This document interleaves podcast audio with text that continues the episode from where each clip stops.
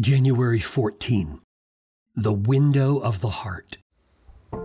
Consider him who endured from sinners such hostility against himself, so that you may not grow weary or faint hearted.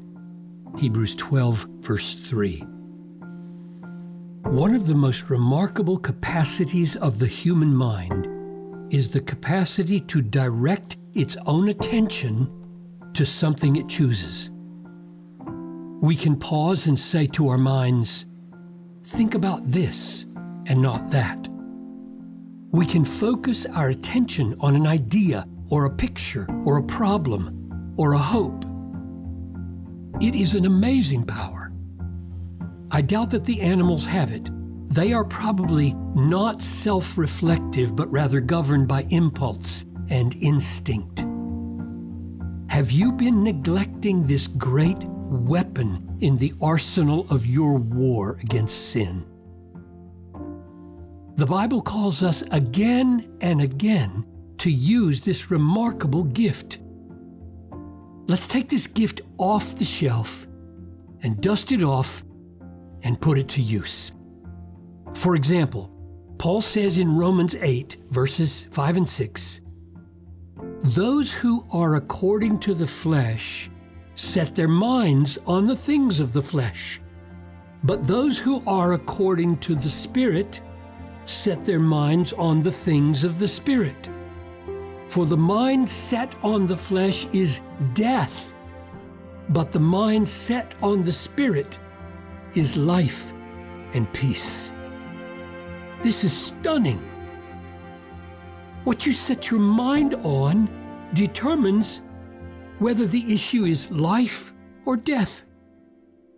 Many of us have become far too passive in our pursuit of change and wholeness and peace.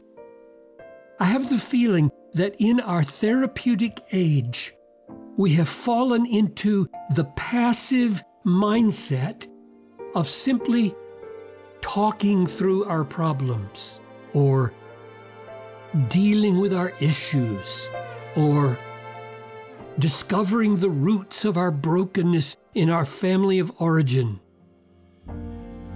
But I see a much more aggressive, non passive approach to change in the New Testament. Namely, set your mind. Set your minds on things that are above, not on things that are on the earth. Colossians 3, verse 2. Our emotions are governed in large measure by what we consider, what we dwell on with our minds. For example, Jesus told us to overcome the emotion of anxiety by what we consider. Consider the ravens. Consider the lilies. Luke 12, verse 24 and verse 27. The mind is the window of the heart. If we let our minds constantly dwell on the dark, the heart will feel dark. But if we open the window of our mind to the light, the heart will feel the light. Above all, this great capacity of our minds to focus and consider is meant for considering Jesus. Hebrews 12, verse 3. So let's do this. Consider him who endured from sinners such hostility against himself, so that you may not grow weary or faint hearted.